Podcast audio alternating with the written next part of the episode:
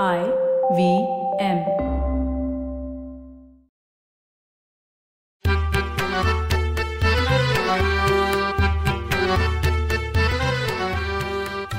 नमस्कार मंडळी मी डॉक्टर राजीव. आणि मी माणिक. मंडळी गेल्या एपिसोडमध्ये शेखर नानेवडेकर यांच्याबरोबर आपण रायगडची माहिती घेत घेत रायगड चढून वरपर्यंत आलो.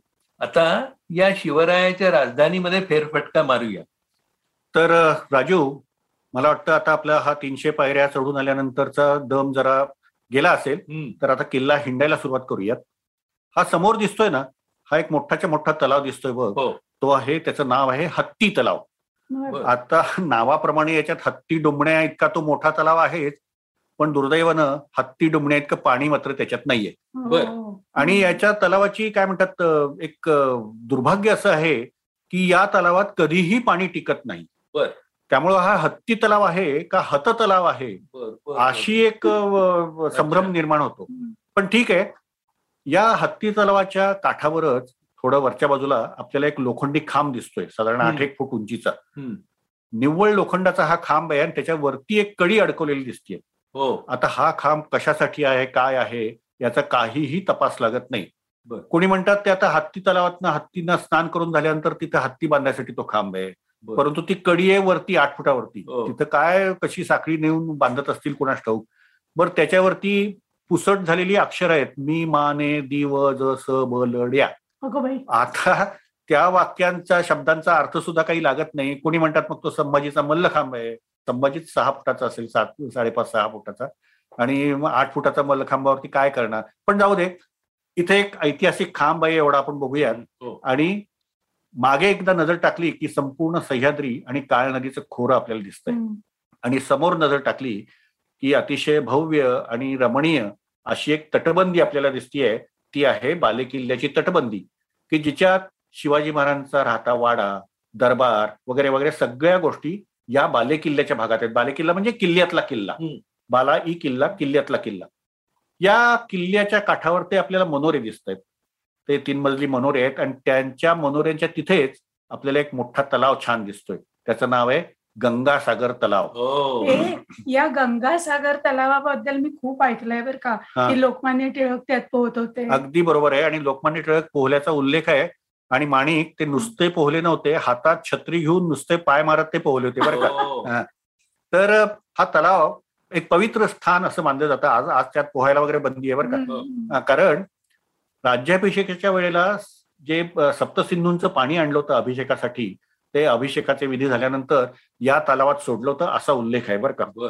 तर हा गंगासागर तलाव बघून आपण बालेकिल्ल्यात प्रवेश करायला जाऊया आपण त्याच्या अगोदर त्याच्या काठावर असलेले हे मनोरे बघूयात. अतिशय सुरेख असे मनोरे हे आहेत अशोकोनी मनोरे आहेत तीन मजली मनोरे आहेत हे आणि या मनोऱ्यात कारंजांची सोय आहे बघ हे मध्ये. कुंड दिसतंय ना तिथे कारंज होतं आणि त्या कारंजात पाणी आणण्यासाठी धातूंचे पाईप जे आहेत आपण हो. कोनाड्यात हात घालून बघितलं तर आपल्याला हाताला लागतात ते कोण. तर असं ते आणि त्यावेळेला तो संपूर्ण एकंदर नजारा काय असेल याची कल्पना आपण हो. इथून करू शकतो खिडक्यातून आपल्याला हे दिसत आहेत गंगासागर तलाव पुढे टकमक टोक आणि पुढे सगळी सह्याद्रीची रांग दिसते आता हे करून आपण हा जो दरवाजा दिसतो इथे त्याचं नाव आहे पालखी दरवाजा.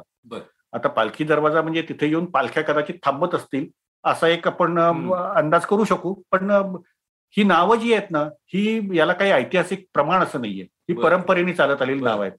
पण या पालखी दरवाजानी या बत्तीस पायऱ्या चढून गेल्यावरती आपल्या उजव्या हाताला ह्या सगळी अशी एक रचना दिसते की जिथे महाल तिथे राण्यांचे महाल म्हणून असा बोर्ड लावलेला आहे.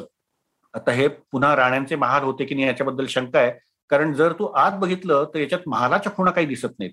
उलट आपण एअरपोर्टला जाताना येरोड्याची तुरुंगाची भिंत कशी दिसते हो. तशी भिंत तिथे दिसते हो, हो. आणि त्या सगळ्या महालाला चारी बाजूनी त्या उंच उंच भिंती आणि एकच खिडकी अशी छोटीशी दिसतीये आणि त्या. खिडकीतून बाहेर पडलं तर डाव्या हाताला आपल्याला दिसतोय तो त्या महालाला लागून असलेले जी टॉयलेट्स आहेत त्यांची हो. आउटलेट्स आपल्याला दिसतात. हो. बरं. म्हणजे मग ते महाल असण्याची शक्यता कमी आहे. आणि ती टॉयलेट जर बघितली तर तिथे एकच टॉयलेट नाहीये. एका शेजारी एक अशी सात आठ टॉयलेट तिथे हो. आहेत. हो. हे काही ठिकाणी चार आहेत काही ठिकाणी सहा आहेत काही ठिकाणी आठ आहेत. अशी ती टॉयलेट्स आहेत. तर एका राणीला एवढी टॉयलेट कशासाठी? असा एक प्रश्न आपल्या डोळ्यासमोर येतो. तर कदाचित ही पब्लिक टॉयलेट्स आपल्याकडे हो. पब्लिक युरिनल जशी असतात तशी ही पब्लिक टॉयलेट्स असावीत आणि या काय म्हणतात कामाच्या कचेऱ्या असाव्यात. म्हणजे वेगवेगळे खाणे होते तिथे दप्तरखाना होता वगैरे वगैरे असे सगळे जे होते त्यांच्या त्या कचेऱ्या असाव्यात असं वाटतं पण ते ठीक आहे तेथूनच पुढे आपल्याला गेलो की आपल्याला एक छोटा आणखीन दरवाजा लागतो त्याला मेणा दरवाजा म्हणायचा. म्हणजे हा पालखी दरवाजा आणि तो मेणा दरवाजा. आता मेणा म्हणजे राण्या त्याच्यात बसणार म्हणून तो. राण्यांसाठी दरवाजा अशी एक आपली कल्पना कोणीतरी. करून दिली आहे त्याच्या शेजारी एक तळघरासारखी आपल्याला रचना दिसते. त्याला परंपरेने अंधार कोठडी असं म्हणतात. म्हणजे कैदी तिथं ठेवायचे असं हो. म्हणतात. परंतु आता हे बघितलं तर इथेच पलीकडे शिवाजी महाराजांचा राजवाडा आहे आणि त्याला लागून हे कैदखाना असेल हे. शक्य वाटत नाही. या. कदाचित अन्नधान्याच्या म्हणजे अंबरखाना तो असेल. तर आपण आज जाऊयात आणि हा समोर दिसतोय तो शिवाजी महाराजांचा राहता वाडा. आता हे प्रमाणाने सिद्ध झालेलं आहे की इथे शिवाजी महाराजांचा वाडा होता. कारण ही जर रचना बघितली तर हा वाडा दोन मजली होता. असं आपल्याला दिसतं. म्हणजे इथे हे जे ज्योती दिसत आहेत हो. त्याच्यावरनं मध्ये जिना जात असणार वरती हे आपल्याला स्पष्ट कळतं आणि महाराजांचा वाडा दुमजली होता असे उल्लेख पण आहेत. या वाड्याला लागूनच एक म्हणजे बाथरूम सारखी रचना आहे स्नानगृह ज्याला म्हणतात. आणि त्याच्यात पाणी बाहेरून यायसाठी म्हणून किंवा कदाचित गरम पाणी गार पाणी अशी रचना पण आपल्याला दिसते. ही भोकं इथे दिसत आहेत. ते तिथे आहे. या राजवाड्याच्या समोरच आणखीन एक मोठंच्या मोठं जोत आहे आणि त्याच्यावरती स्वयंपाकघराच्या खुणा आपल्याला दिसतात. बरं. आणि तिथे कदाचित राण्यांचे महाल असावेत आणि हेही दोन मजली होतं हे आपल्याला तिथे दिसतं गेल्यावरती. पुढे आणखीन एक चौथरा आहे त्याच्यावरती कदाचित राज्याभिषेकाचे विधी झाले असतील. आणि त्याच्या पुढे गेलो की आपल्याला सबंध राजदरबार दिसतो आपण. आता राजदरबारच्या मागच्या बाजूने दिस हो. जातोय परंतु पलीकडच्या बाजूने जर आलो आपण तर आपण नगारखान्यातून आत येऊ म्हणजे आपण. आता गंगासागर तलावाच्या उजवीकडून. त्या पालखी दरवाजाने आत शिरलो त्याच्याऐवजी गंगासागराच्या डावीकडनं गेलो तर अगोदर एक माळ दिसतो. त्या माळावरती एक छोटस देऊळ आहे. ते शिरकाईचं देऊळ शिरकाईचं घरट असं त्याला म्हणतात. शिरकाई ही गडाची गड देवता. आणि पुढे एक माळ आहे त्याला होळीचा माळ असं म्हणतात. हो. आणि तिथून नगारखान्यातून आपण आत येऊ शकतो.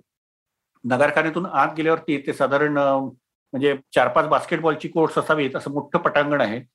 आणि समोर सिंहासन आपल्याला दिसतं. त्याच्यावरती आता मेघडंबरी शिवाजी महाराजांचा पुतळा हो, वगैरे सगळं हो. बसवलंय. हे नंतरच आहे. अगोदर मूळ चौथरा होता. तो आता त्या याच्यात झाकला गेलेला आहे. आणि मुख्य सिंहासनाला जे काही खांब बसायचे त्याचे तळखडे आपल्याला तिथे दिसतात आता. बर. तर हा शिवाजी महाराजांचा मुख्य दरबार. आता या दरबारात आपण जर बघितलं तर इथे उजवीकडे एक मोठाच्या मोठा खडक दिसतोय. तो खडक तिथे का असेल बरं या दरबारात? असा एक प्रश्न आपल्या डोळ्यासमोर येतो कारण मुख्य राजदरबार जर असला तर त्याच्यात हे असं काही वैगुण्य नको ना राहायला. हो. पण त्याच्याखाली पाणी आहे. हो. आणि ते शिवाजी महाराजांना माहिती असणार म्हणून तो खडक फोडलेला नसावा कारण. तिथलं गवत जे आहे ते तू बघितलंस तर बाकीचं सगळं गवत वाळलेलं आहे आणि इथेच फक्त हिरवं गवत उगवलेलं आहे आणि आम्ही जेव्हा आमचा तो काळ होता अभ्यास करायचा. तेव्हा इथे खडून सुद्धा बघितलेलं आहे बाहेरच्या बाजूनी त्याला एक छान पाण्याचा पाठ काढलेला आहे बरं का म्हणजे दगडी. बांधलेली चॅनल्स आहेत हो आणि हे पाणी सगळं त्या होळीच्या माळाच्या मागे मोठं जो खडक आहे तिथपर्यंत ते पाणी आहे आणि आजही ते पाणी आपल्याला बाहेरून दिसतं. तर ठीक आहे आपण राजदरबारातनं सिंहासनाला शिवाजी महाराजांना मुजरा करून बाहेर पडूयात. आणि पुढे मग आपल्याला त्या होळीच्या माळावरून पुढे बघितलं तर आपल्याला मोठंच्या मोठं असं कन्स्ट्रक्शन दिसतं याला बाजारपेठ असं म्हणतात हो. परंपरेने हो. आणि मग त्याला ते आता एकदा बाजारपेठ म्हटल्यावरती घोड्यावरून सुद्धा बाजार करता यायला पाहिजे अशी एक समजूत निर्माण झाली हो. अर्थात आता त्या काळात घोड्यावरून न उतरता बाजार करायची घाई कोणाला होती हा एक मोठा प्रश्न आहे. कारण आज सुद्धा आपल्याला स्कूटरवरून आपण काही भाजी वगैरे घेत हो. नाही तेव्हा असं काही नसणार ते ही कदाचित राहायची जागा असेल ती नगरपेठ असणार आहे. आणि त्यामुळे ही पण एका ओळीत बांधलेली एका बाजूला बावीस आणि एका बाजूला एकवीस अशी ही घर आहेत घर आहे. आणि हा राजपथ होता. म्हणजे शिवाजी महाराजांची सिंहासनानंतर जी मिरवणूक निघाली ते जगदीश्वराला आपल्याला समोर जे दिसतंय ना ते जगदीश्वराचं देऊळ. जगदीश्वर महादेव व्याडेश्वर महादेव त्याला म्हणतात. ते देऊळ ती मिरवणूक निघाली ती त्या मार्गाने निघाली. परंतु त्या बाजारपेठेत शिरायच्या अगोदर थोडंसं खालच्या बाजूला बघूयात. खालच्या बाजूला आपल्याला एक तलाव दिसतोय. कुशावर्त तलाव म्हणून तो त्याचं. नाव आहे. आणि त्याच्या काठी एक शंकराचं देऊळ दिसतंय त्याला रामेश्वर महादेव असं म्हणायचं. तर या नगरपेठेतून आपण पुढे जायला सुरुवात करूयात. डाव्या बाजूला टकमक टोक दिसतं आपल्याला. हो, त्या टकमक टोकावरून हळूच जाऊन येऊयात कारण तो एक कराल असा कडा आहे. हो. म्हणजे बापटांची एक छान कविता आहे. उन्मत्तांनो जपून पुढे व्हा या काळाच्या कराल जिव्हा. हा? उन्मत्तांनो जपून पुढे व्हा या काळाच्या कराल जिव्हा. अन्यायाचा छळजुलमाचा इथेच फडशा पडे उभे हे रायगडाचे कडे. असा तो विलक्षण असा कडा आहे आणि ते समोर आपल्याला लिंगाणा दिसतो. लिंगाणा ही रायगडची तुरुंगाची जागा रायगडचा जेल हा लिंगाणा तर ठीक आहे आपण ह्या टकमकटोक बघून परत या राजपथावरती येऊयात. पुढे जायला सुरुवात करूयात जगदीश्वराकडे. डावीकडे आपल्याला खाली खोबणीत कोळिंब नावाचा तलाव दिसतोय. आणि पोहायसाठी अतिशय उत्तम असा हा तलाव आहे. म्हणजे प्यायसाठी पण पाणी वापरतात पण पोहायचं झालं तर ते गंगासागरात नाही यायचं इकडे यायचं पोहायला. आणि येऊन आपण आता या जगदीश्वराच्या देवळात येऊया. असा प्रचंड मोठा असा प्राकार आहे. आणि त्याचं शिखर जर तू बघितलंस तर प्रतापगडावरचं भवानी देवीचं कळस आणि या जगदीश्वराचा कळस याच्यात विलक्षण साम्य आहे. या देवळात उप्रतिम अशी नंदीची मूर्ती आहे म्हणजे पिंड जी आहे त्याच्यासमोर जो नंदी आहे त्याचं वर्णन द ग गोडसेंनी शक्ती सौष्ठव असं केलेलं आहे असा तो. बलदंड असा नंदी आहे तिथे तर तिथून पुढे आलो आपण आणि परत देवाकडे आपण तोंड केलं की त्या देवाच्या पायरीमध्ये आपल्याला एक शिलालेख दिसतो. आणि त्याच्यावरती लिहिलंय सेवेचे ठाई तत्पर हिरोजी इंदलकर किंवा हा, इट्टलकर बांधलं. तर तो या रायगडाचा आर्किटेक्ट. आणि ह्याच शिलालेखाच्या उजव्या बाजूला भिंतीत आणखीन एक मोठा शिलालेख आहे प्रसिद्ध शिलालेख आहे तो. रासव दो जगदीश्वरस जगता मानंद दो न्यून्य वगैरे. श्रीमद छत्रपते शिवस्य नृपते सिंहासने तिष्ठता शाके शहाण्णव बाण भूमिगण नादानंद संवत्सरे. त्याच्यानंतर तो वापी कूप तडाग राज रुचिरे रंबेर वनेर वीथिके स्तंभै कुंभिगृहे नरेंद्र सदने स्तंभ्रेम हे लिहिते म्हणजे रायगडावरती मी काय काय बांधलं वगैरे वगैरे सगळं त्याचं तो देतो हो. आणि त्याच्याच समोर जी आहे ती छत्रपती शिवाजी महाराजांची समाधी. हो. अवघ्या.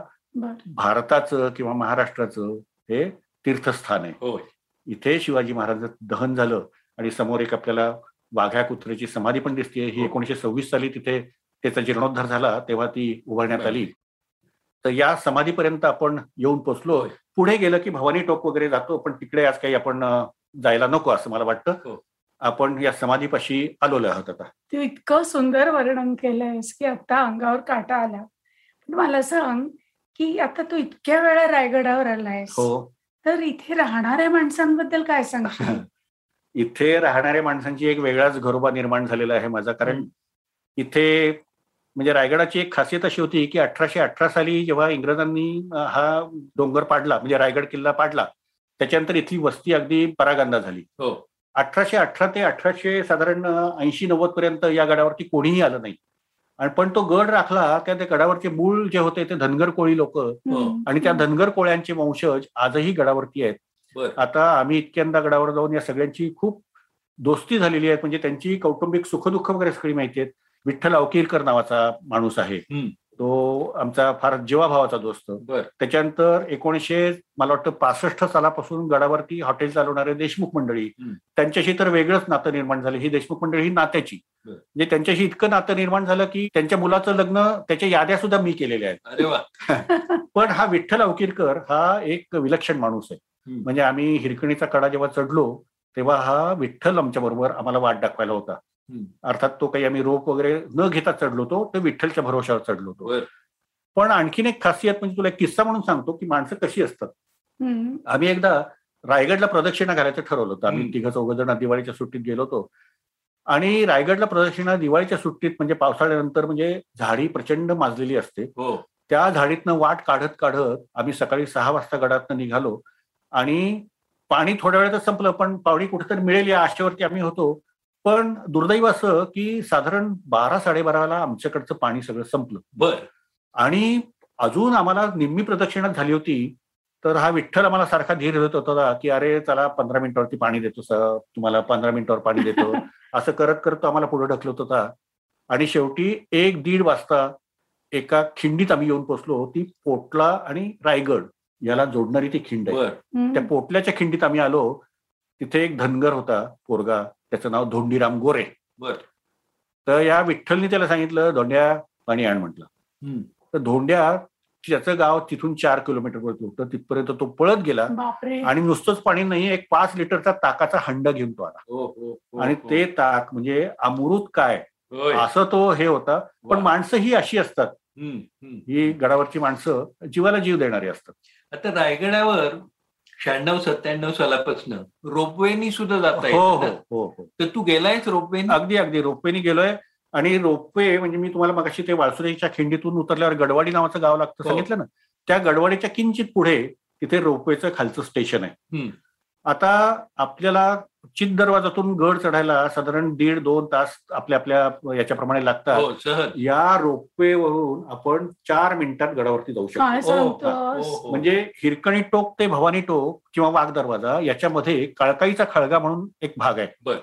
त्या काळकाईच्या खळग्याच्या कडा बघत बघत आपण या रोपवेनी चार मिनिटात वरती येतो आणि तो अनुभव हाही विलक्षण आहे बरं का.